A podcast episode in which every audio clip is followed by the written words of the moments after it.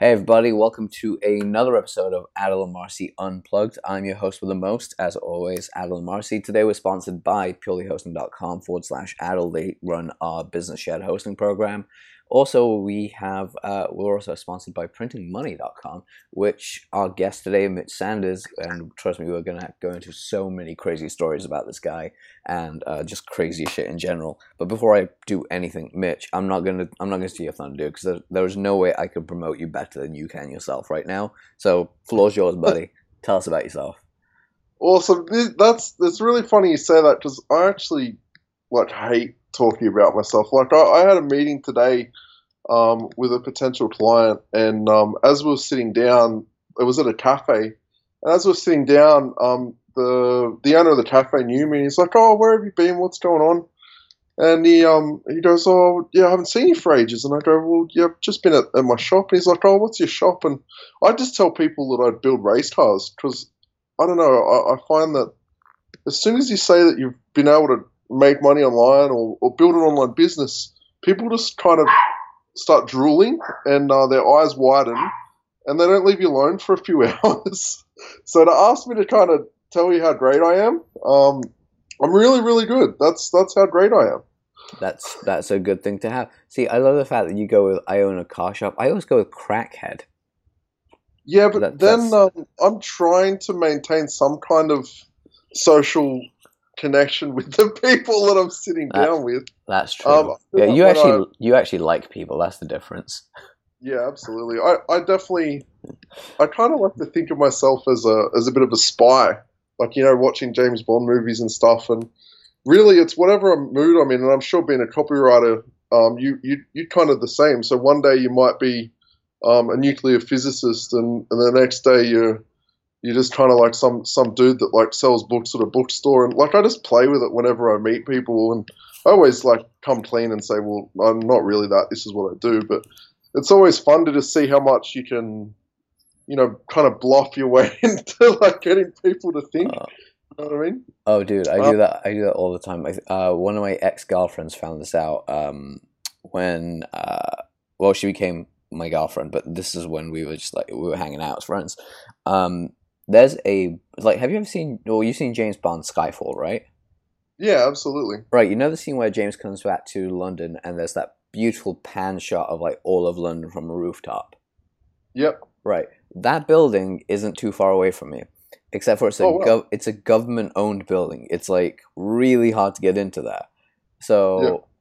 we're doing this we're, we're doing the Sherlock Holmes hunt, which is from the TV show, not the books, but it's like the TV show, the BBC show of it. Uh, and we're doing this hunt around London, and we've got managed to go to every single location from the show that's in London except for this roof because they use the roof as well. So we find this place. We go up, like we go there, and this girl's just chilling with me. She's just looking at me like, "I've known you for years. There's no way we can get in on this." So I just basically start bluffing. I start bluffing. I bluff. I bluffed our way into a meeting with the uh, with the managing director that runs all well, the manager that runs all the um, events that day, and if yep. we can get on the roof, and then got him to take a photo for me and her.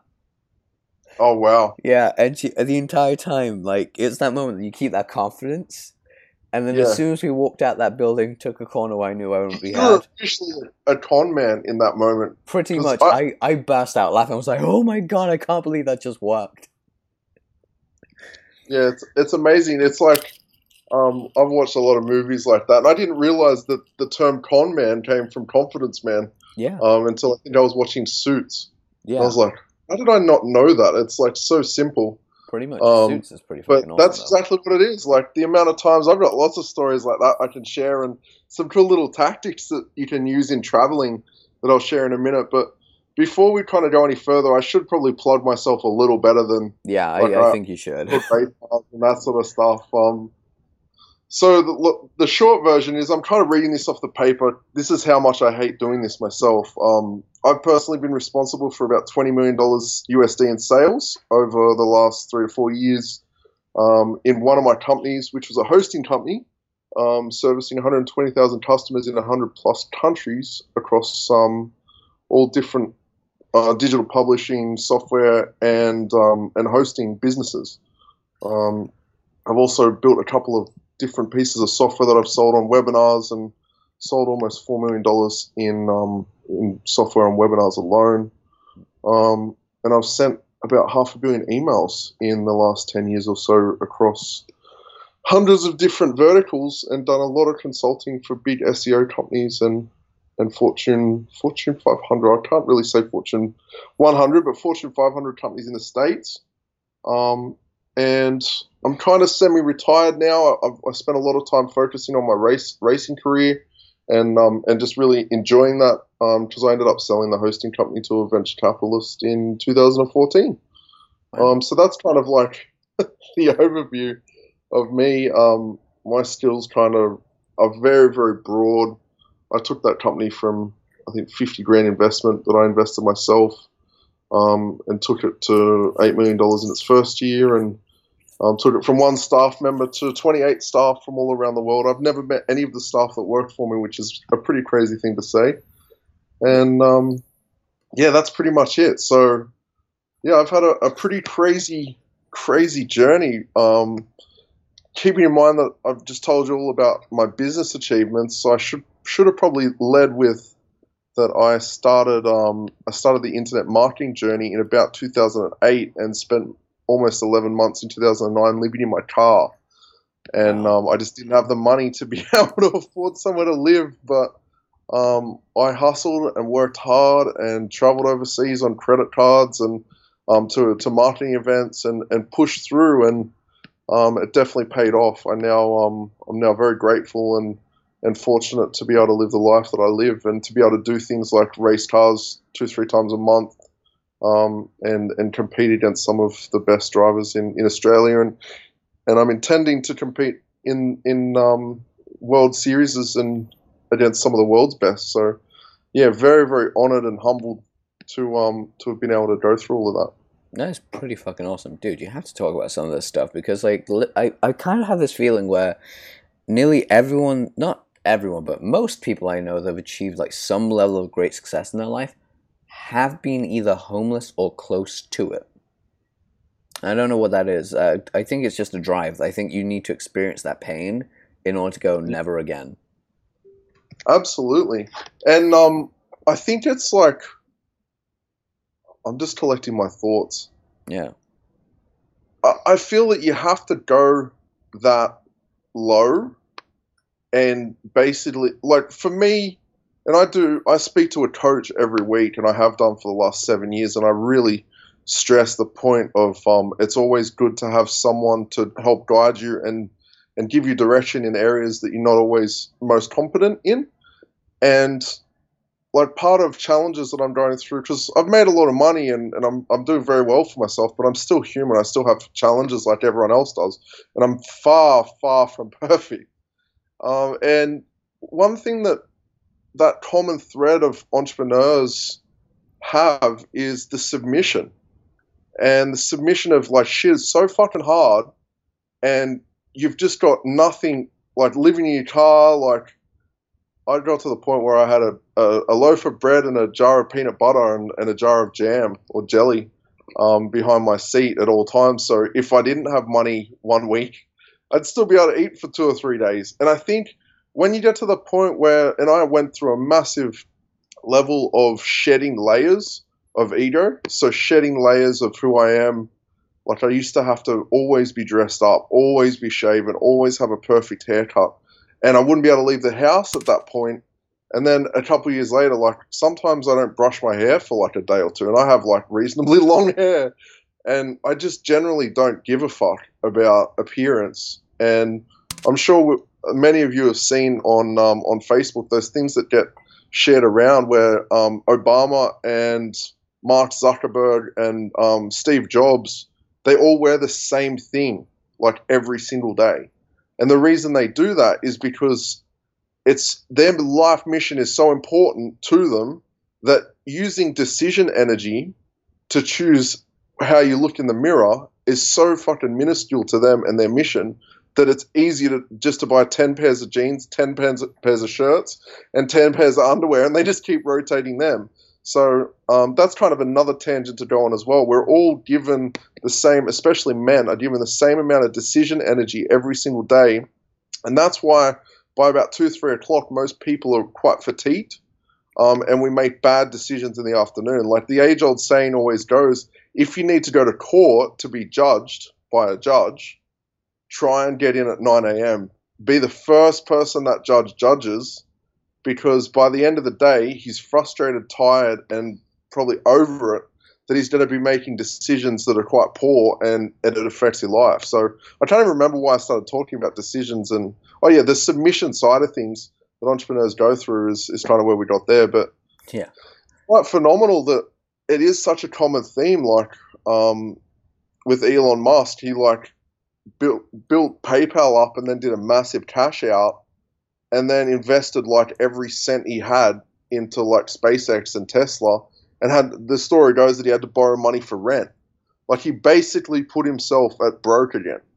Um, although he had some pretty fucking amazing investments, you know. Yeah, pretty um, much. But yeah, it, it's definitely a common theme, and I'm sure in all the people you've spoken to on your on your podcast, um, you you probably see it a lot with with with different entrepreneurs and, and business people that, that you've spoken to. Yeah, massively. I mean, it's been insane what you see, uh, especially like patterns. Again, that's the thing. Everything kind of has a pattern of what people do, um, and it's absolutely amazing because just going back to the whole uh, decision thing, I did that by the way for about six months, uh, where I dressed the same way. Now there is one inherent problem with that, Yep. Uh, you got to dress for the seasons. Well, it's two really. One, you're in England, so you have to dress for the seasons. And two, yeah. and two, you can't wear black if you have a cat. Because holy shit, yes. you walk, especially one like with my my cat's color. That shit just like goes on your clothes, and like if you're in a black top, you get like white white marks all over you, and it's cat hair, and you're like, what am I doing? What, what's wrong with my life right now? just... Yeah, absolutely. I, I have two Pomeranians that are both cream colored, and um, I often like talking about not really giving a fuck. I like regularly wash my clothes, like most of the world does. But even when I wash my clothes, I get them out of the wash and I shake them for five minutes, like a shirt, for instance, that's black, and it has like hair intertwined with it, woven within the cotton. Yep. That you like really can't get out because this is it's probably like I don't know four or five inches, so about 15 centimeters of hair, like long each of these strands are. So it always looks like I've been sleeping like in the kennel with the dogs. and um, like my, my girlfriend even like would say things like we'll go at her we'll go to her house, we'll be having breakfast and she'll lift her fork up. But this is in a different fucking house that's like a 30 minute drive from here. She'll lift her fork up and there'll be a, a bit of dog hair like hanging off it. and, we, and we're like, how the fuck does that happen? Oh, like, how is that even possible? So I definitely know what you mean about wearing black and and having animals. uh, it's, it's not a smart idea, but yeah. So what ended up happening was like I did that whole thing for a while, and I got like to this point where my productivity went up, but then I realized I'm a being that is terrible at focus from time to time. Like if I'm if I'm on point with something, it's like focus is right there. But no matter what I do, it's sometimes it's one of those things where you just start working. I'm like, all right, I've got work to do, or I can yeah. play on my Xbox. Oh. I'll do I'll do half an hour of Xbox time first. So I'll, I'll eat the dessert first. That's my thing. I'll eat the des- dessert first, and then four hours later go, oh, that was a bad move. What am I doing in my life? It's just it's just this pattern. But I've actually got to the point where I've understood what it is, and I'm like, all right, I know I know how to deal with this now. But dear God, those are some funny times when like your best friend's like, uh, dude, we we, we need to uh, hand this in today. I'm like, oh, okay, I'll be done in an hour. so the joys of being a copywriter is like you just look at it and go, why couldn't I go ahead and like do this the day they paid me in one hour? No, I had to wait like a whole like three weeks until the deadline. I hate you. Um, and dude, like I totally get it. Like being I'm much more creative now than, than I was when I was running my company because I was very much like hustle, hustle, hustle, focus, focus, focus. And with creative energy, it's oh, like fuck, I could talk about this for hours. to be able to write, and I'm not a writer, but to be able to write for me, I generally, if I want to write something, I have to like kind of plan for it in like two weeks, and I have to like go spend some time riding my my push bike. I have to like go to the gym. I have to do all of these like things in between to build up the creative energy to be able to do it. And um, at first, I never really understood that because I've always had designers and um, like people, coders and people working for me, and I'd be like, set a deadline like 60 days out, and they're like, oh, I'm only starting it like a week before, and I'd lose my shit at them. And I never used to understand the process, but the creative process is, it's not one that likes to be controlled. It's kind of like a prepubescent teenage girl um, that has her period, but she's prepubescent, and you can't tell her what to do, and you can't force her to do anything. She's just like gonna scream at you whether you look at her or say something to her. You know what I mean? Creative energy is so uh, so uncontrollable and and kind of unpredictable. I, I think the word you're looking for is bitchy. Yeah, it, it is. It is like the worst thing ever. It's like as soon as you get to that point, it's almost like why couldn't you just play with me to start with and just get here? no, you had to be an asshole the entire time. God damn it. oh man, yeah, I, I remember t- trying to explain this to my mom. She's like, Adil, why don't you do this with your life? I'm like, Mom, I can't do that. Why? It's because I don't play well with others. She's like, What do you mean you don't play well with well with others? You like people. I'm like, Yes, but I can't play well with others in an office environment. She goes, Why not? I was like, Because they have deadlines that don't fit my timeline. She goes, What does that mean? It means that I could wake up two o'clock in the morning, write the ad, and go to sleep again. And she goes, "Oh, and, like that that happens. Like I remember one of the best offers that I built um, a few years ago. I was asleep. Sorry to cut you off. Oh, I'll be dude, really. I'll let you finish. Um, I, I was like fully asleep. I'd been sleeping for three hours.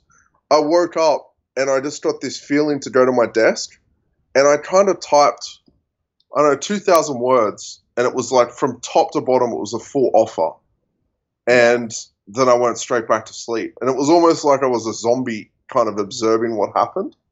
Um, and it was a really, really killer offer that did really well.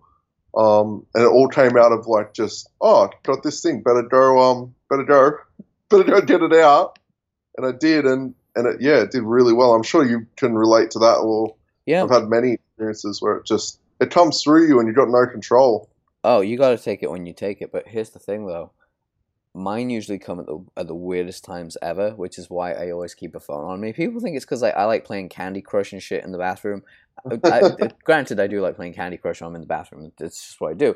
But I gotta tell yeah. you, the one of the craziest feelings ever is when you're in. That's like where I get all my ideas, either that or in the shower. Yeah. I don't know what it is. I think it's because like as men, I, it, it's predominantly a male thing, by the way. Um, I didn't, it is. I don't know what it is about guys in toilets. We just tend to like them, especially if it's our own. We just sit there for like an hour. It's like we're done in ten minutes. Hmm? Or the shower, yeah, I, I completely agree. It's like we'll be done. Like if you're on the bathroom, it's like ten minutes. If you're in the shower, it's like three minutes, and you're done. But then you spend the rest of the time there, just like I'm enjoying this, and then you get like some crazy good idea. You're like, I need to write this down somewhere. Because if you don't, you'll just you'll just you'll you won't do it. You'll be like, "What am I doing? Where's my life going?" I do that all the time. Um, my mom hates me for it because, uh, like, the last place I lived before I moved to London had two bathrooms, and my mom was like, "Oh, so there's a guest bathroom and there's your bathroom." I was like, "Yeah, pretty much how it works. Why? Because I, I can spend all my time by myself in that." Uh, humanity, yay! But back to the whole thing about like uh, creative energies and stuff it really is like um, a pu- prepubescent, a prepubescent uh, teen female that's just get either just on her period or getting her period for the first time and not knowing what the shit's going on and she's ready to kill you. It, yeah, absolutely. Or, or my other favorite thing is uh, a gremlin that's been fed after midnight. That's essentially yep. what it is. It, it's like an evil monster, but it's so powerful, and you're like, I have to be friends with you. The, uh, to be fair, the way I put mine is I go, my creativity is a bully. What do you mean? I mean in the sense of like it wants to when it wants to hang out, you have no choice but to hang out with it. But when you want to hang yep. out with it, it's like fuck off. Just fuck off. Go do something else. I'm sleeping. fucking hate you. no, anyway, but um, like kind of jumping off that, you mentioned this a couple of times. Like you, you race now. Like um, So how did you get into that kind of thing? Because like that's completely.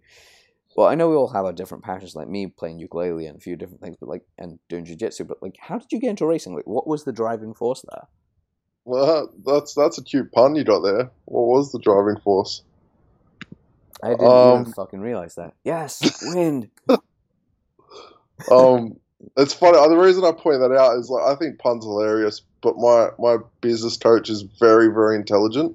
Mm-hmm. Um, like he was at one point in time the third or fourth fastest speed reader in the world and did competitions. And he, he could he could do things like you go you give him a book he reads it in like two minutes. And then you're like on page 73 paragraph 3 um, word 4 what is it? And he'd read you the whole sentence. Wow. like so fucking highly intelligent. Um, so he gets so frustrated when um, when I say puns because he's like, puns are like what stupid people use to like create really good jokes, but they're not good jokes because they're so shit. So I, I always try and point them out just to, to troll him. I was like, wait, is he just insulting me? Does he not know I make I make people laugh? Damn it. No, I'm kidding. I don't. I don't really think I'm actually funny. I just tell really stupid stories that people find hilarious. Absolutely. F- AKA dick jokes always seem to work. but yeah, coming back to what what got me started on driving, well, um, when I had my company, I was working probably 15, 16 hours a day most days. Um, I systemized it and ran the company really, really well, but I always wanted to like take it to that next level and grow it more and do more. And that's where my kind of addiction to work started and never really ended. And it got to the point where like I'd travel all the time, but I'd never actually get to see or do anything that I was enjoying. I was like just so addicted to work. And I had a girlfriend at the time, um, now ex girlfriend, and um, we we went all over the world during that time when I ran that company.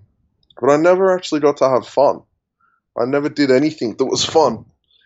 And it wasn't until I was kind of talking to my coach that um, I just knocked something down. It wasn't until I was talking to my coach, and, and he's like, "Dude, you never have, you never actually do anything fun." And I'm like, "Oh, yeah, I went to this thing and that thing, and I went to the movies the other day." I'm like, and he says to me, "You're not actually enjoying your life. You've made a lot of money. You um, have all the freedom in the world. You've got the ability to literally travel anywhere, but you don't enjoy yourself." And I'm like, "Fuck." Hard truth you couldn't come at me any with any more truth. And um, yeah, it took me a few days to kind of come back and realize and kind of go, yeah, well, I don't actually have that much fun, and I'm I'm in one of the one of the best and luckiest positions in the world. And it was at that point I went, well, what, what do I actually enjoy? And I had to kind of think back because I, I was just so in in um, entrenched in like making making a lot of money and building a life for myself and making sure that I was financially free and all of that, you know, rah rah bullshit you learn from all the seminars and MLM company conventions and all of that stuff. That I didn't actually get to the point where I got to actually enjoy myself. So I ended up thinking hard for a few days and realized that I really enjoyed cars. And one of the things that that made me want to uh, worked hard in business was so that I could um, work on cars or, or, go and drive cars and race cars and that sort of thing. And he's like, "Oh, well, what what kind of racing would you do?" And I said, "Well, this is back like my only knowledge of drifting was um, like Fast and the Furious Tokyo Drift, yeah, where they're like sideways around these car parks in Japan, and, and I'm like, that looks pretty fun. I, I wonder if that's easy. Now, it's almost three years. In October, it's been three years since I've been driving, drifting. Um, I now do competitions. The last two comps that I did this year, um, the competitions only started in June, so I've done June and July. I've come 10th out of 32. Wow. Um, but I'm driving against guys that are eight, eight, maybe even 10, 12 years have been driving like this, have been, you know, committed to to being the best that they can be in this sport. So, although I'm not like top five, which is like my ego wants to be there really bad, I'm still doing really well. I'm in the top 30% percentile of, of the, um, not all of Australia, but of like the the state of New South Wales, and there's a few people in interstate that come and drive. So that's that's, that's kind of where it started. And, and it, pardon? That's pretty fucking awesome. Yeah, it is. It certainly is. That's where it all started, and it's kind of grown from like I had one car, and then I was like, oh, I want to get two cars, and then I'm like, oh, well, I want to build a car. anyway, at the right at this current moment, I had five cars, um, wow. and yeah, three of them, three of them are drift cars. Sorry, five cars or six cars? Three, yeah, six cars. Um, three of them are drift cars. One's a, a circuit car, so it's designed for grip. Uh, one's just like a four wheel drive, and um, another one's an, another one that's designed for grip. And um, and I've got another one in the shop that I'm building. I've got engines like in the shop, and, and when I say the shop, like that's what I was saying before this call when we um which we got to talk about as well. This yeah, is like dude. one and a half months that we've been trying to do this this interview for various reasons. But I, I said to you before that I was at the shop.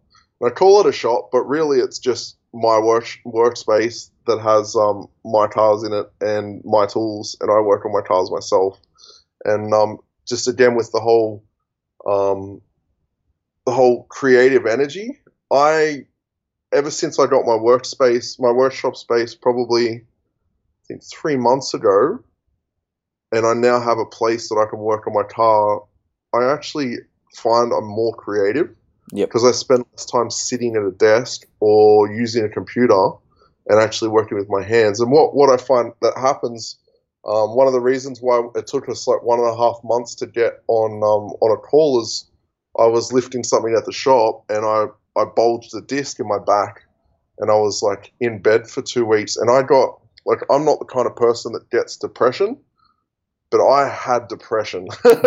like I, I, I, was in bed and so miserable because all I wanted to do was go and like work on my car more, and you know just go and like work with my hands, but I could barely walk, and um, yeah, so it wasn't exactly the best experience, but um, it's definitely made me more conscious about how I, how and what I lift um, now. So that's actually a good thing. I mean, there was some good that came out of it. What I actually find it hilarious, by the way, for the people go, really, a month and a half? It's actually been longer. Okay, so I've been trying to get Mitch on this podcast for about five or six months, but like every time he's been either busy or I've been busy or not been able to. But Mitch has definitely been on my mind as a guy that I want on my podcast for like a really long time. Eventually, I, I message him like, "Hey Mitch, it's been a while, dude. Hope everything's well." Because I look through like the I looked through our messages that the last time I spoke to him was like 2009 or 2011 or whatever it was. It was a really long time ago. I was like, I've not spoken to this guy in ages. I messaged him. Hey man, how you been? Blah blah blah. How's the conversation? By the way, would love to have you as a guest on my podcast. Would you be open to it? He's like, fuck yeah, would definitely love to. Send me a link to one of your podcasts. Let me have a listen. Send him a link. I, I don't know if you listened to any, but I, I assume he did. Um, yeah. And then he just gets back and goes, yeah, yeah, this would be actually a lot of fun. Let's do it. I'm like, great. We're going back and forth, like messaging each other, going, all right, let's find a time, let's find a time, let's find a time. We arrange two or three times. Mitch gets injured. I'm injured. Mitch gets injured. I can't make the call because of like something's come up with family. Something yeah, else. So it, was, like, it was like two for like the last two weeks. It was like, um, yeah, these things come up. It, it was a client, a client issue came up. I can't remember what it was, but it was like one of their servers or one of their campaigns went down and I was just scrambling. Yeah, it was. And the, it was their I, I, I, don't really have staff anymore because they shit me. Um, so I, I just like, and I don't take on a lot of work, but I just do most of the stuff myself. And then, it, like two days ago, was it two days ago? Yeah, two days ago. Like we were supposed to, we were I'm set like, to have this conversation uh, two days ago. Yeah, and it was like we were set for I think like four o'clock, and I was had the disc. No, it was was it five, five o'clock? It was five o'clock. Yeah, it was five o'clock because it was eight a.m. my time. Yeah, I was like, yeah, the the dishwasher needed repairing, and the guy was supposed to be here between three and four, and he got there at five o one. Yeah, and I'm like sitting sitting here, and I'm like, yeah, we could probably do the call, and I hear bang, crash, whack. yeah, that's not going to happen at all. Uh-huh. like, well, if we do it if we try to squeeze it in, it's going to be really rushed because like you had to go to the dentist. Yeah, that that was fun. Because um, I got. And I just felt like some like pathological liar or something. So I took a photo and sent it to you of this um this nice Indian guy like with the dishwasher on its side. Because like it's literally been six or seven attempts, and that's yeah. that's even more effort for me. It, it, it's kind of hilarious, like how many times, but it's not always like just to clar- clarify. This is not always just Mitch that's doing this. It's like me as well. Like, oh yeah, yeah, yeah we've got this call doing, dude. Can we reschedule? Why I've, I can't. I've lost my voice, so this podcast is gonna be shit. All right, let's reschedule yeah. for another day. Reschedule. Uh, dude, I hurt my back. okay, let's reschedule. How's your back feeling? Pretty good. Let's get on a call. All right, great dude, I'm in hospital. What happened? Some asshole at the gym popped my arm. Shit. Okay, and this is literally like the convergence of like weeks and months of planning. By the way, so right now, I think what really like knocked it on the head was the fact that we managed to get on a call uh, to discuss some business stuff. And at the end of it, I just started just telling because I, I, I'm me. I'm transparent who I am and everything that I do. I just started busting out jokes halfway through um, this very quote unquote serious business call which, by the way, I'll tell you right now, it's with Mitch. It's always a good laugh. You'll, you'll get one or two laughs in at minimum. so I'm sitting there and we're laughing, and you're like, "Do you seriously do this on your podcast?" I'm like, "Yeah." He goes, "All right, like, fuck it. I don't care. We're gonna find a day. Let's do this. I don't care. We have to get what time." This is fucking crazy. Because like right now, it's 7:25 in the morning, and I've spent the last three days not sleeping very well because of um, work and client shit. So I'm like, oh, yeah. finally got. To, I, I finally got to sleep last night around eleven thirty, like in the evening. oh, and then you should probably tell them, like, to top it off, that we scheduled an hour. Like, you you put in your calendar today an hour earlier than. Yeah, because that that was a weird thing. Because like I got the schedule because I was like, all right, seven a.m. That's good. And then I got an, another email saying it was six a.m. I was like, all right, just set both just in case. Just get up and do whatever just in case because you don't want to miss this. So like you get up an hour late. I was like, hey, Mitch, we're supposed to be on a podcast. Yeah, an hour ago shit. so I was like, all right, just just get up an hour early, see what's up. So after this podcast, I'm gonna do some reading, and then I'm gonna go back to sleep for like an hour and a half. Because yeah. that's the joys of being a creative. You can literally have power naps, aka more sleep, um, and call it work, which is brilliant. But kind of like jumping off because there is something that you did uh, that I really want to like dive into because you have like a million and one stories about traveling because you travel so often. Um, yeah, what, that actually what is... reminds me, like talking about like the confidence man. Yeah. Um, going back to like that. One, one of the best things you can do, and I guess I learned this from from doing a bit of like pickup and dating stuff before I started in the internet marketing world is, um, especially as a man, like if you if you're traveling and there's like a, a fast line and a short line at the airport, if you put your chest, your shoulders back and chest up, and just walk, and even if there's someone there, and just walk, don't look at them, just walk past them as if you're supposed to be there they um they generally don't stop you. Like I mean, one in ten. They assume that you're walking with such intention straight past them that they're like, oh well, he obviously has is obviously supposed to be here. So, um, yeah, we, we we don't need to stop him or check his passport or anything.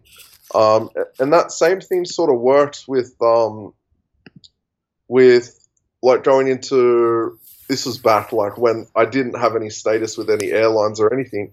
I um I used to go to all of the lounges by doing the same thing. Um, there's kind of two ways to get into a lounge, even if you don't have uh, a card. And one is if if you are quite um, quite talkative and friendly and like the opposite sex, and you're man, um, flirting with the the girls on the front desk and talking them for like ten minutes, and then before they actually get to ask you, you kind of say something like, you know what, I'm actually taking your time now. I should probably go. I've got calls to make. And you just walk in and they forget to actually ask you for, for your status card.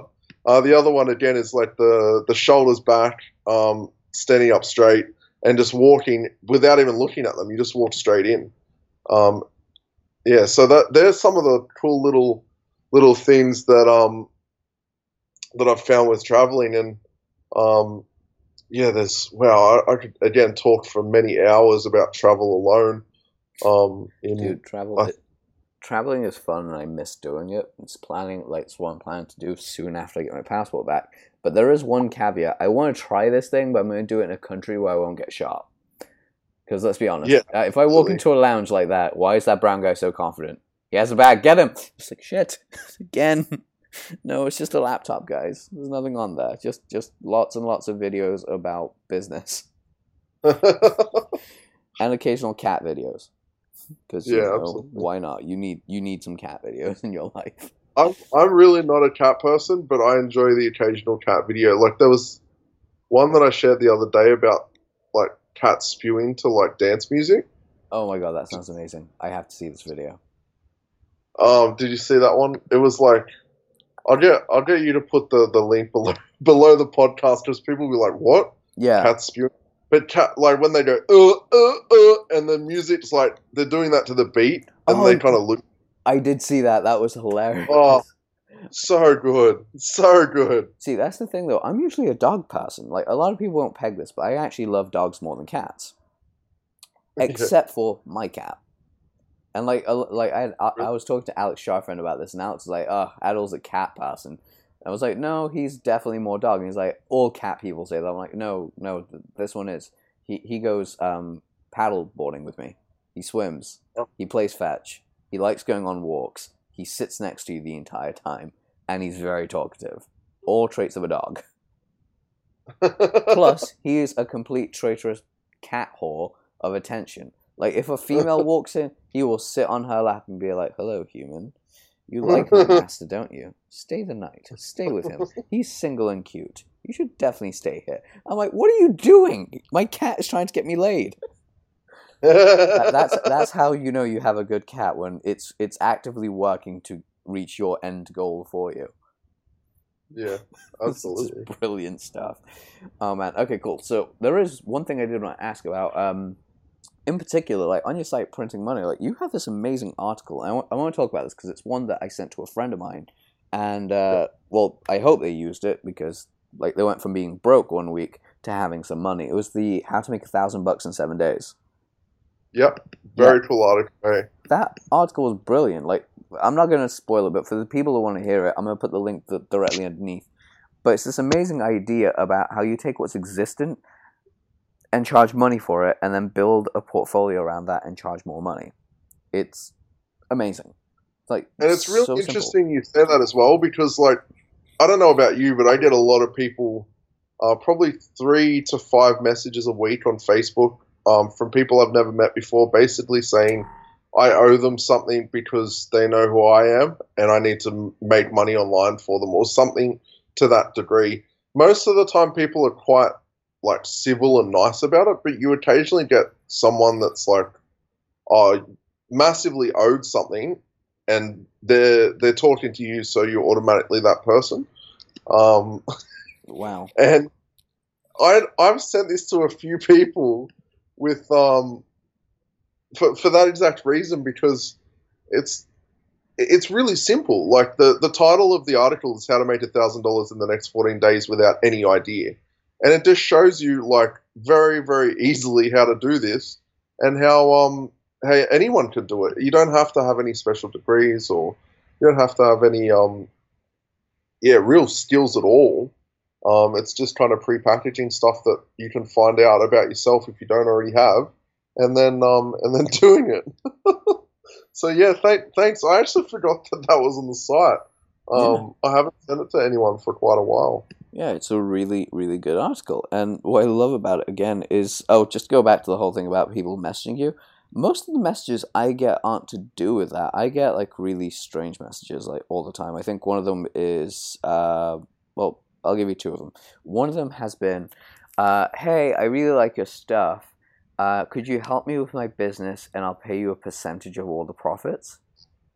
Oh, so like what most people think designers do for a living. Pretty much. And then the other. Designing the logo and then like you'll get exposure from it. Yeah, I've never really got that. I'm like, no, no, no, motherfucker. There's there's a there's a price point on this. There's a reason that we do prices. Um, and then there's the other extreme, which is I get nothing but like, hey, you're cute. Come meet me on this website. I get those all the time. I'm like, why, why, why, why would you send me this? I've actually got a conversation anymore. I, I got they all go like filtered messages. Oh no, they end up my, like most of these messages end up in my filtered box anyway. It's just I like to go into my filtered box every so often because sometimes like business people get put in there. I'm like, oh shit, I was supposed to talk to you on Tuesday. Sorry about that. Um, though my personal favorite by far has been when I get into conversations with women uh, that do send me messages like that. Because my response is usually, you know, you could totally market yourself better, right? How? Yeah. Well, uh, I've got this consultation thing. Here's my Amazon wish list. Go talk to me for 15 minutes. I'm sure I can figure out a strategy for you. it's brilliant. Like, they always go away because they're like, I'm trying to now get them to buy something. It's brilliant. Yeah, interesting. Very interesting. So much more fun. But a yeah. friend of mine here in Australia does a lot of speaking at different um, business seminars and stuff, and um, yeah, he's actually been approached by a few girls that were like, they came to him looking for advice with their business, and he ended up like turning them into dates. Oh yeah, no, that that's that's actually the thing, which is one of my what was his name? Uh, one of my old friends, like years ago when I started speaking on stage. He goes, "Take your girlfriend with me, with you," because I had a girlfriend at the time. I was like, "Why?" He goes, "Dude, when you're on stage, it's it's like fishing with dynamite. Women just flock to you and want to just sleep with you.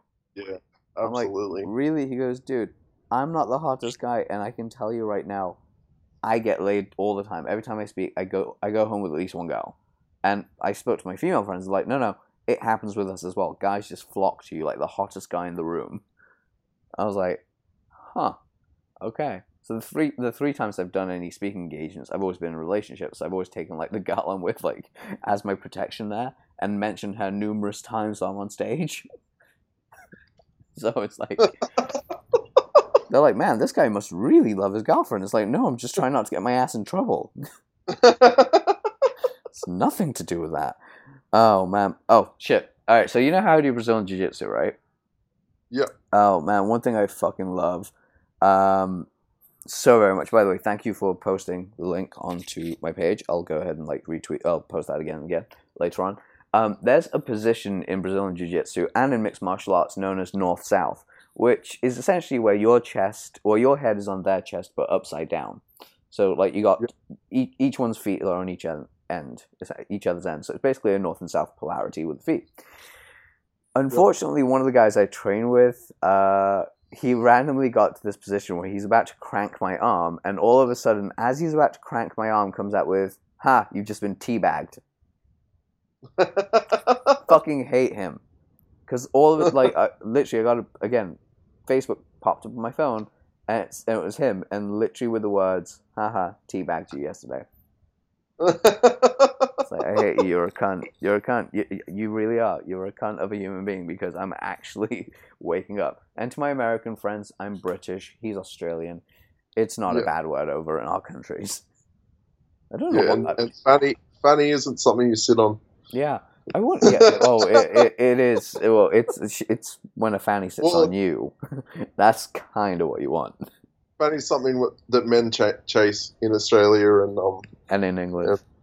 Yeah. Basically, just another word for vagina, essentially. Pretty much. I love the fact that how many words there are for vagina in the English language. Like, it's just brilliant. It certainly is, isn't it? Yeah, I mean, if you. And also, um, how many words there are for sex. That's true. There's yeah. not that many words for, like, penis, though. Do you know who Osho is? Yeah, yeah, yeah. Did you see him, like, talk about the word fuck? and no. how versatile it is as a word. No, he did that.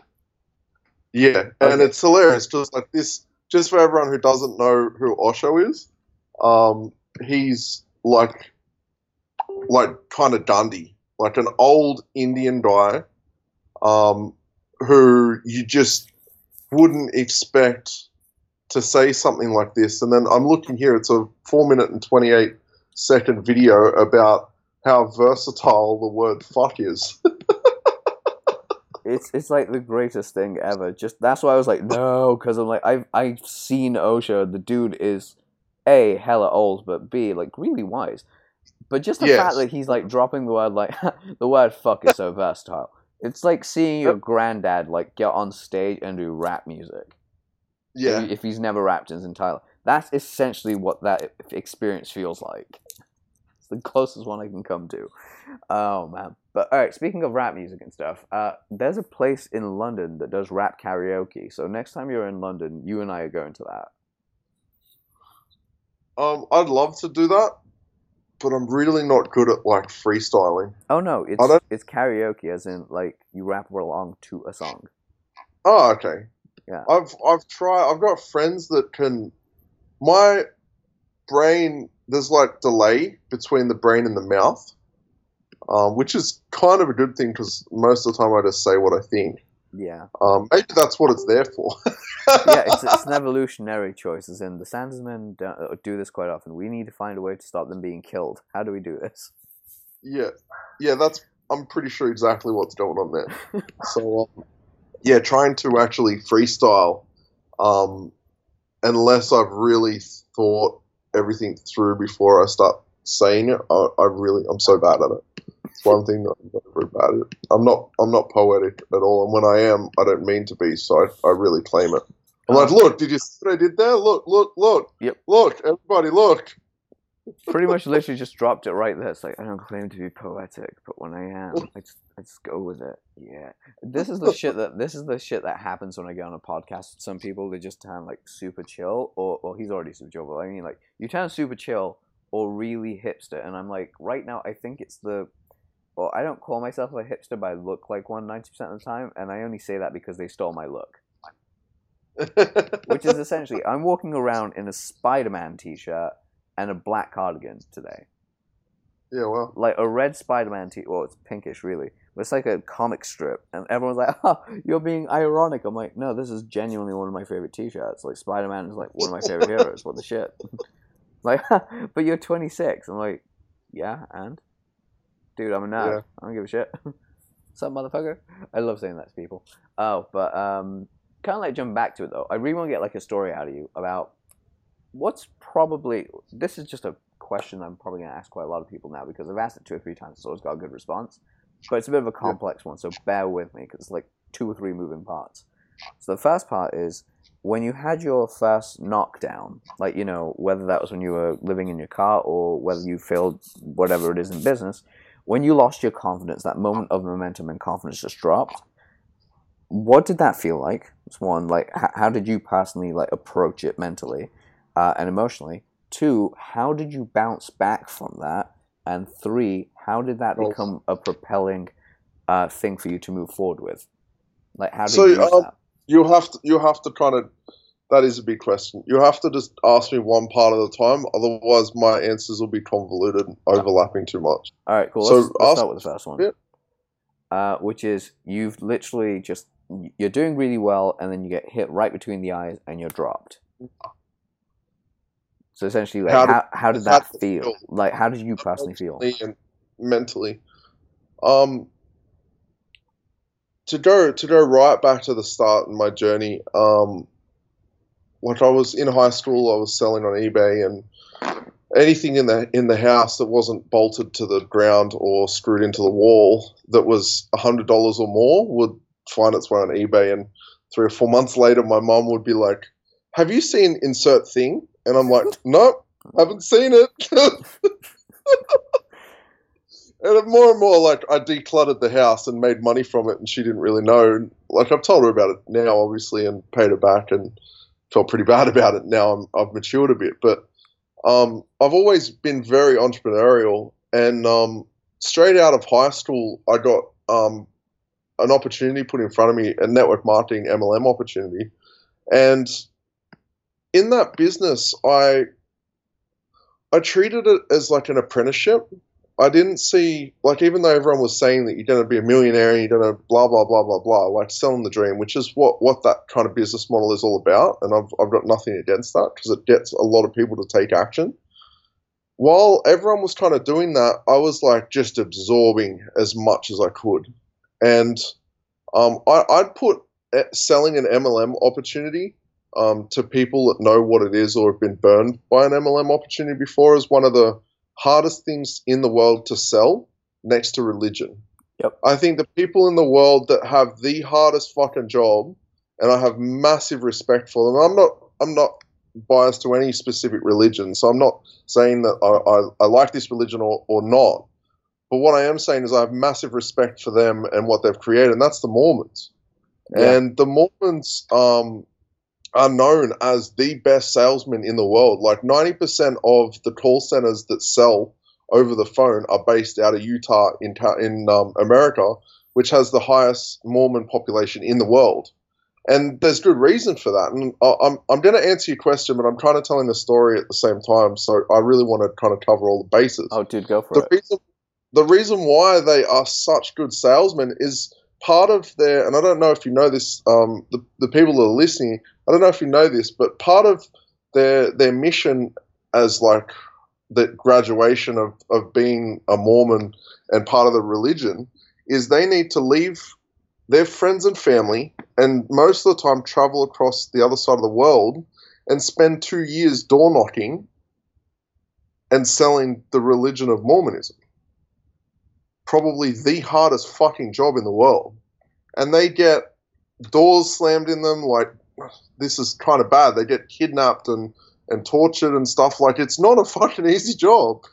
And like it's kind of easy to see when when they've gone to such an, an extreme of having to sell something that they believe in and giving them belief in it by selling it on such a hard hard stage that when they return back home or when they return back to Salt Lake, it's it's very easy for them to pick up a, a phone and dial it 300 times a day and and get told 295 times no fuck off. Um, they're, they're, they're almost unstoppable. So the reason I told you about that is when I was selling in a, in the MLM company, I was calling all my friends. I was like 18 years old, straight out of high school, probably six months or eight months into the workforce, and I was at a point where I was like, I'm just gonna fucking call everybody, and I burned a lot of friends that I was friends with in school, and like they actually, uh, I got to the point with quite a few of them that were like, don't ever fucking call me again, like remove me from Facebook as a friend. Um, and and it hurt and it felt like something was ripped out of me. Um, it was so grueling emotionally that it made me feel like I was nothing. Like these are people that I'd spent my my youth with, and these are people that I looked up to and respected, and that respected me. And I basically isolated myself and and kind of made myself go onto an island where no one that I knew or trusted really respected me anymore because I had such belief in something that that I thought was going to be helpful to them and to me. And I'm pretty sure that answers the first part of your question. What did it feel like? It felt uh, unbelievable. And I think at, at that point when when I um when I went through that, um, it made me realize how important it was for me to be validated by other people. That I needed people to like me. And like that is the number one thing. Sorry, phone's completely gone crazy there. Freaking hate hate it when that happens. Ah, you click on something and then all of a sudden I'm going to interrupt the story. Fuck. Sorry, keep going. so like you're there in that moment where you've isolated yourself. How I've isolated myself and I started to realize that like the reason why I was in so much pain at that point in my life was because I relied on third party validation so much. Huh. And without it, I was nothing. Like if people didn't look up to me or see me as a good person or um, a good friend or a good person, you know what I mean? Like yeah. there's all these stories and beliefs that we have around who we've got to be. And if I wasn't like that, then someone wouldn't like me. And if someone didn't like me, my world ended. And that was kind of when things started to unwind and my my external validation started to disappear. Like we all, I think you could probably be 50 or 60 years old and you're still going to have it somewhere. But right now, compared to back then, like I genuinely don't give a fuck if someone likes me or not. And just like the the the one guy who's so good at it, who I personally don't like, but I respect him for how he's able to do it and that's Kanye West. You yeah. polarize people. You either fucking hate him or you fucking love him. You don't like sort of maybe a little bit like Kanye. Yeah. You either dislike him or like him, and that's kind of where I'm at. Like I, I still to this day, like it was only recently that there was a friend of mine that um, did something that I didn't agree with, and I basically just said, "Yeah, fucked," and I don't want to be friends with you anymore. And there's still a part of me that that's like, "Oh no, that person's still a good person," and yada yada yada. But my my standard for who I am and, and who I have around me is is so much different now than it used to be that uh, it's quite easy for me to just cut someone out and, and polarize them. Um, so that's probably a six and a half minute explanation on the first point. It felt really shit. It was one of the hardest things that I ever went through, but the growth uh, that it got that it gave me from going through that, it's still paying paying dividends like ten plus years later. Oh, it would do. I mean, it's one of the it's it's something that very few people really want to admit that they do, and honestly, it's one of the biggest gems I got from being in the pickup world was that I really don't give a fuck how you feel about me feeling. Yeah. I mean, don't get me wrong, I still suffer from it from time to time, but as I think we talked about it last time I spoke to you about my mum, the yeah. older she gets, the less fucks she gives and the funnier she gets. Like that woman is just straight up comedy. Yeah. Like I still can't believe. Like, sorry to completely jump off the side note here, guys, but like seriously, I gotta tell you the story. Cause relevant. Yeah, I don't think I've ever actually told this on a podcast, but um, a couple of months ago, well, no, sorry, it was my birthday. It was last year. It was on my birthday last year. Um, shit, it's almost been a year. Uh, she came to see me in London, and uh, we were going shopping because you know I like taking my mom out. I like making sure that she's taken care of. Um, and we come out uh, we come out of the Vans store because I was looking at I was looking at trainers or sneakers to my American friends, uh, and literally we come out and there's this dude who is like my mom's not a skinny woman like she's not tiny but she's not big she's like she's a full figured woman but she's she, she's got her shit together she knows what's up. So in the UK she's like a size 14 16 I don't know what that is in the US or in Australia but she's got her shit right? Um, but we're walking out and all of a sudden, my mom just, I, am about to say something to my mom, like, because I'm very open with my mom, like, mom, the guy behind the counter is really cute. I'm about to say that. Those, that's the intention of words that are about to flow out of my mouth. My mom looks at me, deadpan in the face, and comes out with, you know what? I really admire fat people. just drops it. Now, here's the part where it gets crazy. There's a really, really, really fat dude walking just behind where my mom said this. Like it's on point. This dude is like me plus you times three. It's really wide, but he's walking, and I'm like, oh shit, my mom's gonna get me in trouble. I'm just gonna like try and divert, you know, try and divert, try and divert. I was like, so I start giggling because it's just hilarious to me. But I'm like, mom, you can't say shit like that, you know, whatever. And she literally, my mom, being 49 years old, does not give a fuck, comes out with, yeah. uh, no, I really admire fat people, and then starts explaining why she admires fat people. Like because they go out when they should, uh, they can go out when they can just sit at home all day getting fat, and they decide to go out in the world and see. I was like, what? What the actual shit? This guy's gonna stab me or eat me. I'm not really sure at this juncture, but still, like I'm freaking out. And my mom's literally there looking at me, deadpan. She hasn't even smiled. She's not making a joke. This is her real thought.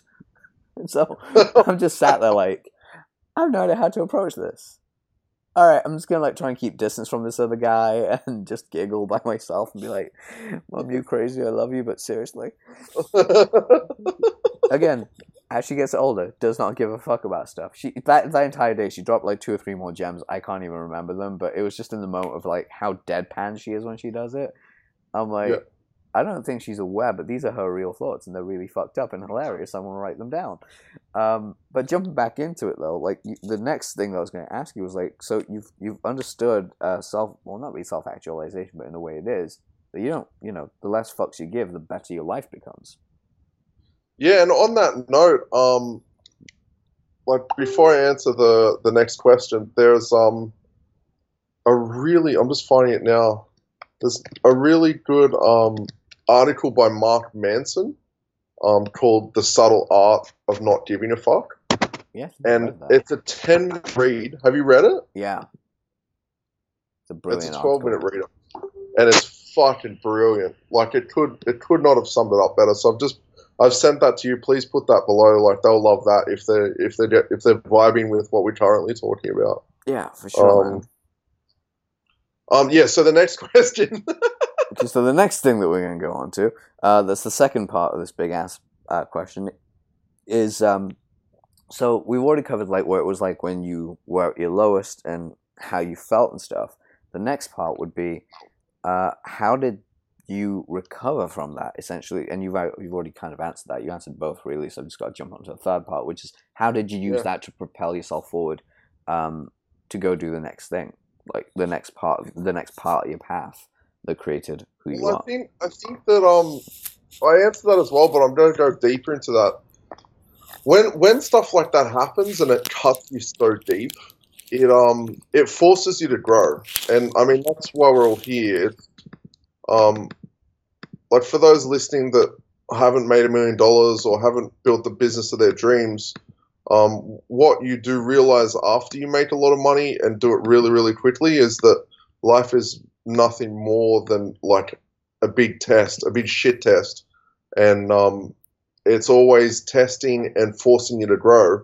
And genuine, gen, generally, you will see people who complain, whinge, and moan the complaints, whinging, and moaning that they're doing is about all of the challenges that if they embraced it would give them the growth that they need to move past those anyway. Um, and that's why, like entrepreneurs, business owners, people who are committed to personal growth and um, committed to making something of their lives, they genuinely don't have people pulling them down or complaining or staying in one spot. That's why um, they have a lot of friends that do similar things to them um, rather than like a lot of average Joe friends. Um, so oh, I had a really good point. I just lost it. Damn It'll come back to you. It'll come back. So um, we'll circle back to this. Yeah. So ask me the question one more time. It's the question is. So how did you use the experience that you had to propel yourself forward? Yeah. So that, that that's it exactly. So the way that when you're in that situation, the way that you can handle it is you can either push through and ignore your emotions, ignore your feelings, or you can submit to them and it'll take you deeper and it'll allow you to push even further than you could ever imagine. See, there's kind of two ways to do things. You, like you can use emotions. Emotions are driving all of us, whether we want to believe it or not. Um, and emotions are there as like your emotional guidance system. They guide you through different things. And the deeper you submit to them, and the deeper that you un- like you're allow- allowing them to be there rather than forcing them to get out of you, the deeper you're able to go, and the the stronger you're able to move forward. So my my belief in in going through that really painful situation was if I had just gone to like and read a book on NLP and sucked it up and just like reframed it and pushed past, it would have actually made things worse, and I might not have gone down a, the path that I went down. But in that moment, I took the time to submit. Like, I remember it hurt, and I remember that I probably cried. Um, having people that I looked up to and respected a lot and that respected me, then losing those people uh, will really hurt anyone. And I remember that it was a quite a painful time, and to have someone that you look up to, and this is like multiple people, like tell you, "Don't ever fucking call me again," because you've called them so many times about an opportunity. It, it's horrible. But I then submitted to that completely, felt my feelings, felt my emotions, felt the pain, and then because I felt it instead of avoiding it, I came completely to terms with it and I was comfortable with how it felt, so it didn't control me or own me anymore. And then the next time it happened, it didn't hurt nearly as much. Like it might have hurt like a third of what it did the first time.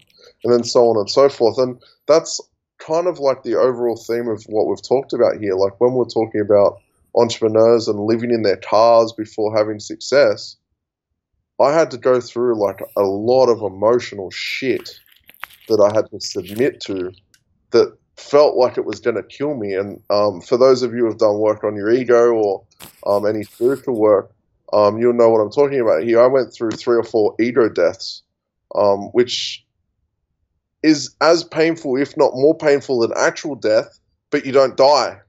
yeah, because you gotta live with that shit. It's that's yeah. that's actually it why I like doing makes feel like part of you dies because it is. It, it's a, a part that doesn't serve you anymore in wherever you you're headed towards. So yeah, um, oh fuck. Even just talking about this, I feel the emotions coming up. Like I love being able to share this because it's kind of this stuff that you don't really hear from people. You hear motivational shit, but you don't really hear the raw behind the scenes. Like the number one factor from people not achieving their dreams or their goals is is um not feeling their emotions. Yeah, as strange as that sounds, and I, I'm sure there's many people listening going, "The fuck is this guy on about?" Like this is like opposite of Tony Robbins. this is like this is not what Shark Tank says. It says you got to do a good pitch and and and nail it first time. Um, and yeah, that is part of it. But if you aren't able to play the game of life internally, how the fuck are you supposed to present yourself to people and ask for money externally? I thought you were the literally going to say Game of Thrones there, but that's true. Game well. of life, the game of life is lived internally before it's lived externally. I love that quote. I'm totally using that. Next time I yeah. use that, it's like so. The game of so my friend Mitch Sanders says uh, the game of life is lived. It, it, has to be first lived internally before it's lived externally. And I'm actually like, gonna down as well. Some uh, like one day a wise man once said, and then by the third time it's like I used to say and have always said. just because. Sorry, a friend of mine, Ryan, always says that. He jokes about saying that if you find a quote, just randomly do that. I was like, no, but he's kidding around, so we always have fun with it. But going back to the ego death thing, this is quite uh, important, which is why I encourage so many of my friends to do Brazilian Jiu Jitsu or some form of martial art. Brazilian Jiu Jitsu in particular, because I never used to be a ground fighter. My whole thing was stand up and like Muay Thai. Yeah. But as soon as, like, the first time I grappled with a friend of mine, uh, he tapped me out repeatedly, like mercilessly tapped me out. like to the point it was like a child fighting an adult. It was so bad. Uh, and I, you know, I was like, I can, I did okay, but I didn't do great. This guy was like on a whole new level. So I was like, okay, cool. I'm gonna go go learn this stuff. So I did it with him, and I started like training in different classes. Now I'm in love with the damn sport. Um, but what he said to me was that every time I tap you out, there's another part of uh, your ego dying. Absolutely. Because if you don't tap out, uh, you're essentially dead or you can injure yourself quite badly. And I thought, you know, who the fuck doesn't tap out when they get caught in class? I mean, at a competition, you know, what's for the world title or whatever, then yeah, you know, by all means, go out on your fucking shield all you want. But we're in class right now, and we're just fucking around and playing. That is until I met a dude at my gym, who I'm not going to name, but um, he's like that. Seriously, like, I forget every single time how heavy this guy goes. It's like every time you roll with him, he's fighting at the world championship and it's like, dude, we're in a class of like eight people. Yeah. Be quiet. Stop fucking around. And the only reason it's quiet is because like so it's at seven o'clock in the morning on a Monday, Wednesday, Friday. Um, homeboy just goes like straight balls to the wall. I'm like, calm the fuck down, please, because you will hurt yourself and you'll hurt me in the process. Because you like when you fight him, because mentally, like the ego death there for like on my side is that yeah. I have to learn not to let rise to the occasion of wanting to hurt this other human being because they're hurting me. That's like my level of ego death that comes in. But at the same time, it's like, crush this motherfucker. I'm like, no, don't crush him. You can crush him, but don't. It's, it's it's always crazy. Now, kind of jumping into like my favorite part of the show, which is what I love doing, and that is um, asking you for what are the best three pieces of advice I could get from you for people, just to preface this, for the people that are that want to be on the in a day job, but really they they know they're an entrepreneur, like that's what they want to pursue. They want to start their own thing. Entrepreneurs that are stagnant, uh, meaning they've hit a plateau, and entrepreneurs that are struggling, um, moving either to the next step or getting consistency. Like, what piece of advice would you give them? Like one each or three general pieces they can all use. Um, three general pieces. Could you just write them down? Um, just so I can like read them? I've oh, just send it to me in a message for a second. Uh, as in the question. Yeah, okay, yeah, so. and then I'll just answer them one one after another. So just okay. write the first one down, like in Messenger or something, and then I'll answer that and just write the other ones down. Yeah, I'll do it on um, Skype. So just give me a second. Uh, three piece of advice. While, while you're doing that, I'll just explain when um when I answer questions that are deep, I don't like to just start mouthing off on the first thing that comes to mind. I like to actually, because I'm a very intuitive person, and I guess the reason why um, I'll kind of explain while while Adil's sending me these these questions. Um, I've my personality profile is ENFP, so I'm very extroverted and intuitive, and I I genuinely I genuinely I always dude are you you're you're an ENFP. Yeah, I'm ENFP. Hey, high five! Same here. High five. Nice. That's why I'm like I'm extroverted, introverted, uh, with my intuitive extroversion, um, and it, it's like I get massive energy from being around people and being able to um, interact with people. I get a lot of energy from being by myself and with my thoughts and stuff as well. So it's it's kind of a complex. I I, I guess this is why we um we can relate quite well because it's such a complex profile that like it's kind of a mind fuck a lot of the time. Oh, um, oh yeah. Because um, I, I I jump between ENFP and ENFJ. Like it, the FP and FJ like switch every so often. Um, yeah. But seriously, no, it is like it is probably the most complex personality profile out there. Not not to put anyone else down, but seriously, try going through a situation where you're like, I love being outside and around people, and then 20 minutes later, you're like, I really want to go inside and just like hug a pillow or something.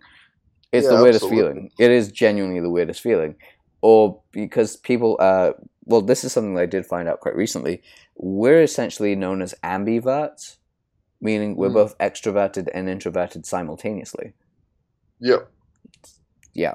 So, yay, chemical. I completely agree with that. It's like a daily thing that I occur with. Yeah. Uh, like I, I, I go up against. Like even I've I've got ways that I cope with it, but I remember a few years ago when I had to do client work. Um, if I didn't feel like doing it, I wouldn't get on the call. Mm-hmm. But I know that if I get on the call, within the first minute to a minute and a half, I'm like so excited to talk to the client. It's just the yeah, it's it's really interesting. So the yeah, the reason why um, I wanted to I wanted to read these these questions is so I can fully understand and give you my in, intuitive answer rather than just mouthing off for a few minutes. So the first one is is um, what piece of advice do I have for entrepreneurs that are in jobs? Um,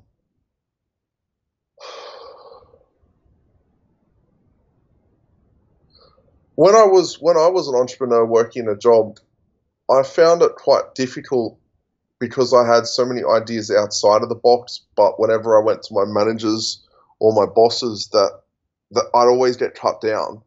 And I had, I had, um, and I'm sure if you are listening, you're an entrepreneur in a job, and you can relate to this quite heavily. I used to have a lot of foresight with, um, with problems that would happen in in businesses that I worked in as an employee, but because of my age, um, like I haven't held a job for since 2008, which is eight years ago. Um, so I was like 19, 20, 21. I didn't have the authority to give my boss bosses advice because of my age. And it used to really frustrate me because I'd tell them, "Hey, this this problem's going to happen in 30 to 60 days," and they'd be like, "Look, Mitch, you are on 15 bucks an hour or 20 bucks an hour. I'm the boss. I created this business. I know what's right. Blah blah blah blah." And I'd always have to go up against that, and and it's very very challenging. What I found that was really helpful for me was to work on projects outside of work, which ended up t- taking kind of turning into time spent at work, um, because the majority of um, jobs are structured with whether you realize it or not. They're structured with about 20 to 30 percent of productivity to be thrown away. Meaning, if you work eight hours a day, you've probably got two to three hours a day of time that if you worked really hard and got through all of your tasks so that you don't get in trouble, you've probably got about two to three hours of time that you can spend yourself on your own thing um, while you're getting paid uh, working for someone else. Now, some of you probably think, well, that's not really that ethical. Um, but when you when you really piece it down to something very simple, you're being paid to fulfill a task, and if that task is done, then why shouldn't you spend time doing things, rewarding yourself for being intuitive or intelligent enough to be able to do it in a thir- uh, two thirds of the time instead of the full time that you've been allocated? So um, I'd just say look at look at ways to creatively get your work done and out of the way so that you can spend more time doing things that you want to do, working on a business, working on a side project, doing some consulting work, doing some um, some uh, contracting work, um, or figure out ways how to outsource your job. this is one thing that I never actually got to do, but um, the last job that I had, I um, I was looking at at getting a second job. Um, this is like 2007, 2008 and that second job, I worked out that I could hire someone um, in the Philippines to do 80% of it. It was going to cost me probably 12 grand a year to have that person.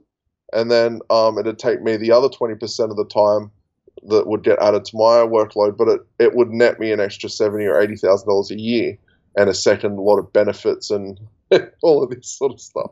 So there's always very sneaky. I never got to actually do it, but I started to plan ways to do it, and it's all about looking at um, looking at jobs and looking at different things creatively rather than um, being like box thinking. Like there's there's only you can only do things within the confines of what it is, and and ways to do that is like um, I, I, we've got a big problem at the moment in Australia. Again, this is a very long-winded answer, but I'm probably going to end up answering all three of them all at once. We've got a, quite a big problem in Australia with Gen Y um, right now, which is like 20 to 30 years old, um, and they're complaining that housing affordability it's too hard for them to buy a house because houses so, are so expensive now, and they only earn X amount of money, and their parents and their grandparents had it so much easier um, back then and there, and it's so hard to get a job. Uh, but you've got things now like Airbnb, where there's countless stories of people renting three or four apartments and renting them out via, like, so they personally signed a lease for three or four apartments or three or four houses, and then they rent out rooms in each of those apartments or houses on Airbnb, and they're making a thousand bucks a month, twelve hundred, fifteen hundred, two thousand dollars a month by spending a bunch of time on a computer booking and, and, and unbooking stuff and this is after the place gets cleaned. This is after the place gets new towels or clean towels and all that sort of stuff. They've figured out a way to do this without any of their own money down and without having to actually leave the house.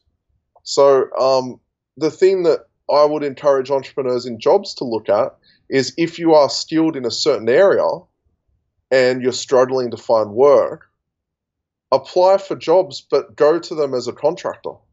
So the biggest thing that, that hurts businesses, especially in Australia, I'm sure it's the same in every every other part of the world, is if someone is advertising a job for hundred thousand um, dollars, that costs that employer about hundred and thirty thousand a year total in benefits and stuff, and um, pay as you go tax, as well as um, in Australia they pull the tax out of your income before you actually get it.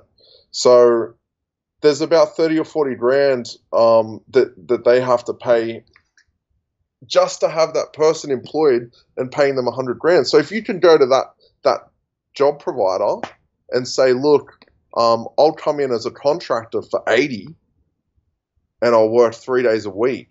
do, you, do, you, get what I mean? Like you, yeah. you're able to get them their result and save them 50 grand a year like and do that two or three times like that's six days a week of working but two or three times is 160 240000 dollars and yeah like then then you've got a, a, a one-man show that you can start to bring staff on and start to expand it out like that's just kind of one little idea of finding work that's not actually there and and that's where the frustration for me about Gen Y is like, oh, it's so difficult to get work it's so difficult to create income. It's so difficult, blah, blah, blah. I can't live on 500 bucks a week, blah, blah, blah. Like what what um you said at the start of the the um the podcast is uh, the article I wrote where you can have zero skills and you can make a thousand dollars in the next fourteen days. Like there's sites like um I'm I'm kind of preaching to the choir. Sites like um freelancer.com and odesk.com and all these different outsourcing things. There's people making a lot of money and working full-time jobs and having families. It's all about your perception of do you really want to just complain to people about it or do you want to actually take take life by the balls, make something happen and um and be in control of your own destiny. Yeah, I'm so, not a huge fan of. Uh, just sorry to cut you off there, but like, I'm not a huge sure. fan of our generation, which is Gen Y. We, yeah. it's kind of like you. Uh, I, I don't know about you, but I always look at them whenever they complain and go, "Bitch, please, I was in your shoes, if not worse. You're doing better than I was, and you have all these extra benefits and all these advantages, yet you don't see them." Yeah. Like, um, I I know for a fact, like at this exact present moment, my credit is still shot to shit because of all the crazy mistakes I made in, my, in the last like six years. I'm like, I'm still recovering that shit. And then I've got a friend of mine that's like, yeah, I hate my life and all this. I was like, uh, but dude, you your credit ratings like you can pull out twenty grand from the bank anytime you wanted. That's Absolutely. easy. That's easy for you. Me, I've got to like, I've got to make twenty grand in order to like be able to go to the bank. You just can go, hey guys, uh, can I have twenty grand? They're like, yeah, here you go. It's your credit like, go Go exactly. You know, fuck off, eat a steak and run up a, eat a steak and run up a hill, and then I'll talk to you. But anyway, um, that's neither here nor there. So moving on to the next part of the uh, of the uh, of the advice, because now you've actually covered entrepreneurs and jobs. It's now entrepreneurs that have plateaued. Yeah, the next the next two a little bit that kind of went into a bit of a rant yeah. stage. So it's okay, and that's my own rant against like Australian youth and and yada yada yada. But um, the big thing, like I'm not. Uh, before I say this part, I'm not. I'm not a copywriter, and that's not what I do. Adil is the man for that kind of stuff. But I do have skills in in coaching and helping people who are entrepreneurs get unstuck because yep. I've been there, done that. So before I, I thought I'd do a little shameless plug before before I actually jump into explaining how how you can pull yourself out of that. I thought I'd just say that um, on the Printing Money site, there's an about page. You can um, you can submit your info there, and if you do want to do some coaching, but the big part for entrepreneurs, and I talked about it before around my racing career, is we get so stuck in doing the same thing day in day out and hitting this invisible deadline that we continue to add to after like we we hit a deadline and then we're like, oh well, that's just deadline one, and then there's the next launch, and then from there there's the launch after that, and then we've got this new product, and we've got this book that we're writing, and yada yada yada yada. That is what makes you stuck. And then you look at um, I've got friends that are actually going through this at the moment, but because they're friends, I can't help them I can give them advice, but they don't listen to me because there's no financial exchange happening. There's something about when someone pays you money and you give them advice versus giving someone advice even if they've asked for it and they haven't paid for it, even if they love you, know know you, and trust you. Uh, but what you'll find, especially if you're stuck, is you start to do the, the destructive behaviors. You might uh, go out on a binge and try and sleep with as many women as, as you want, which there's nothing wrong with that if you're doing that because you enjoy it. But trying to try, like doing that to try and avoid your emotions and more, avoid what's going on in your business is very destructive. Um, drugs and alcohol are a massive one. And over the years, I've spent time, i I've never really been a big alcohol drinker apart from going to parties and clubs and stuff like that, but I won't regularly drink. Um, but I've always enjoyed different drugs to take my mind into different places away from the stress of the business and to help me kind of relax a bit. And that's okay if you're doing it for the fun of, of taking the drug. But if you're doing it because you have to get away from your business or from the things you're stuck in, that's when there's a problem, that's when you have to start looking for solutions outside of yourself. And again, it comes back down to something really simple. It's so simple that the mind, when it hears what I'm about to say, it's going to be like, no, no, no, I can't do that. That won't work. That's too simple. It's it's it's so basic. There's no way that that would actually work. And what that is is it comes back down to accepting our emotions. It comes back down to submitting to feeling what we need to feel And then once we've submitted and accepted what it is we need to feel, it no longer has any power over us. It can no longer control us, and it allows us to go and move forward in whatever area we want to. And I've helped a number of people through these type of emotional blocks, which are very simple to get through, but are so fucking painful if you leave them for long periods of time um, without without actually making anything happen. Uh, so yeah, I'd just say for, for entrepreneurs that are stuck or you've plateaued a bit, um, look at your life. Make sure you're having fun.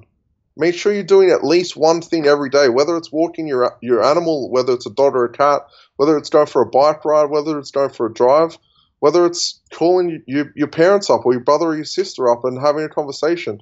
Do something that you enjoy that is only for the enjoyment of, of fun every single day. And um, I didn't actually explain fully why I started driving um, and, and, doing that as a as a kind of outlet for um, for fun. I got to the point where I was speaking to my coach, and he said, "Dude, you're not having any fun."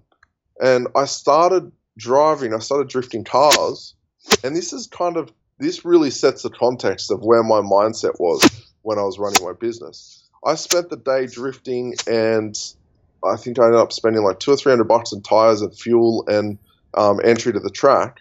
And then I spoke to my coach and I said, um, "Mate, yeah, I had a good day." And he's like, "Well, what do you mean you had a good day?"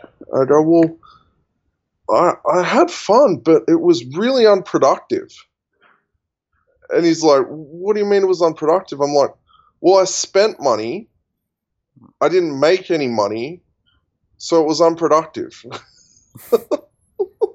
so you can start to see my life was very much about in in versus out. In in being the investment, um, and out being the return. And if I couldn't see a return on an activity that I was doing, I couldn't actually see benefit in it. And a, I think a lot a lot of entrepreneurs that I've spoken to have fallen into the same sort of boat, and it's very easy to to get very deeply caught up in it. Um, and then the destructive behavior starts, and so on and so forth. So that's my advice for entrepreneurs that are stuck.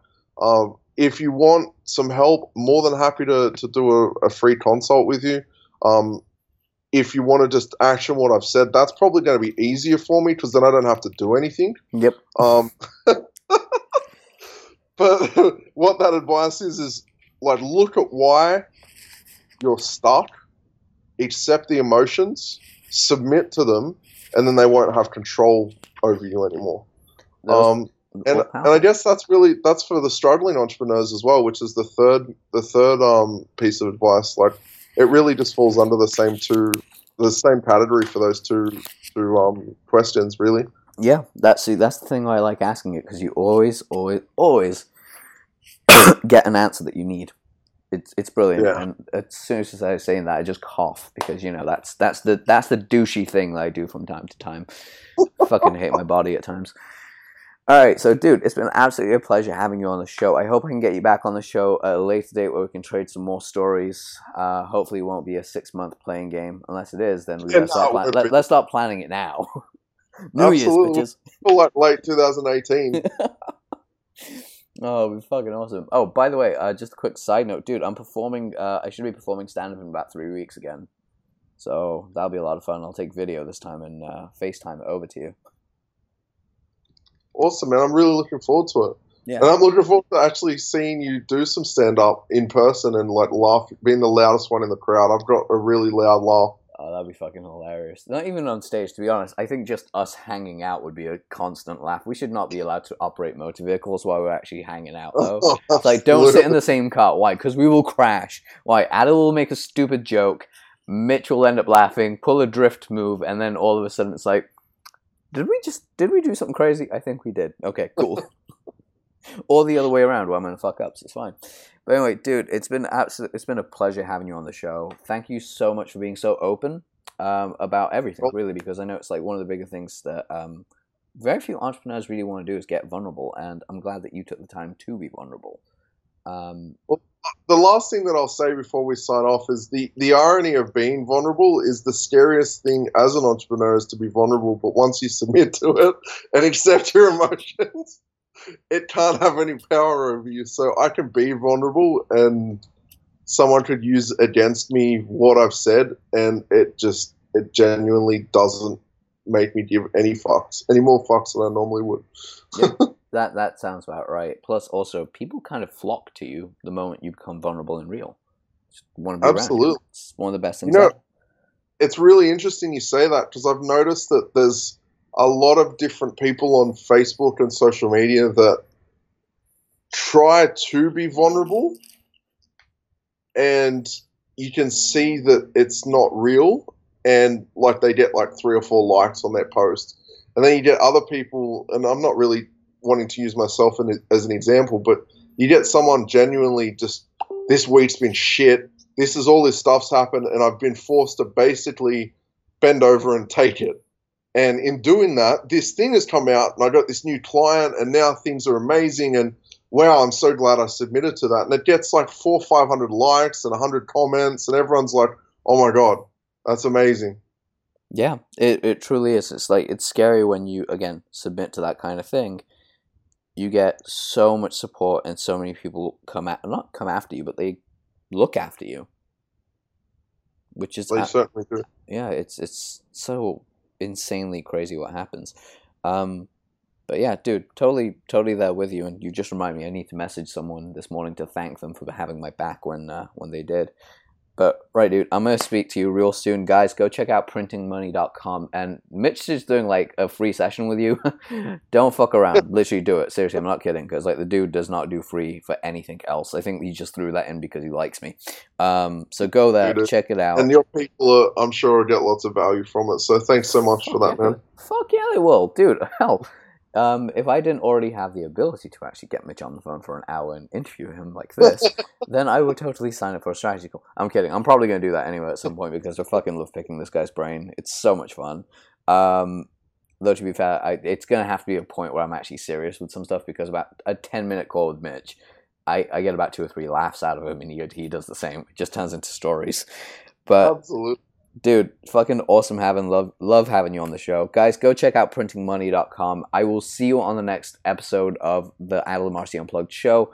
Seriously bother this man. I don't care how you do it. Just bother him constantly go not, not so much like mitch help me make me money. Just like mitch can we get on a phone call for a strategy call so then we can do some crazy shit together or like can i that can help? Because trust me whatever he gives you whatever he charges you if he charges you at all pay it because you will make that money back in like rivers of of income. It's it's just almost guaranteed the moment you take action, he knows what he's doing, and you will actually make a result out of it.